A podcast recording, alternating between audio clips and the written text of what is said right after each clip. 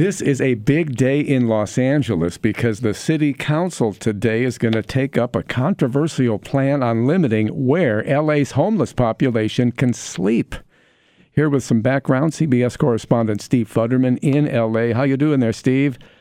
Good morning. Well, you know, LA, like every major city, I'm sure Portland does too. We know New York, Chicago, LA faces a growing homeless problem. What to do? It's a very difficult situation. One proposal, and this is quite controversial, being proposed today, would eliminate around 25% of the areas in Los Angeles where homeless people can spend the night on the sidewalks. You would not be able to do it within a certain radius around schools medical centers, major gathering spots like Staples Center or Hollywood Boulevard. Obviously, there's lots of opposition to this and this will come up before the city council today.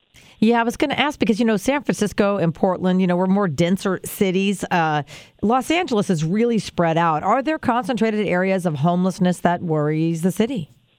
Oh, very much so, and mostly in the downtown area. You know, LA includes its suburbs. In many areas, the suburbs have become incorporated cities on their own. In Los Angeles, it's not quite the same case. You have the, the vast San Fernando Valley. So it's mostly areas near the downtown area. The downtown civic center is very much a homeless enclave many sections, not the entire area, obviously. But again, like Staples Center, for example, there's a tunnel. I walk when I go to Staples Center. There's a tunnel where both sides of the streets on the on the sidewalks on the tunnel where the homeless camp out every single night.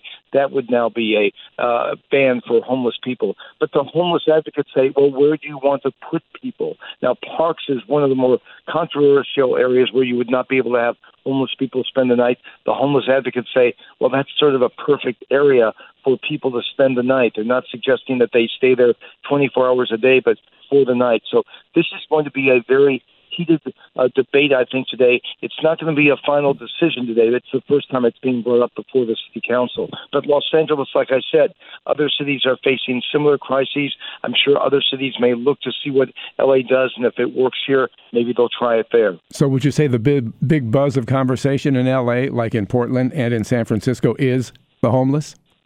It's one of the major problems in LA, and of course, try to come up with a solution. It's very difficult. People on both sides acknowledge the solutions are very, very expensive, very expensive.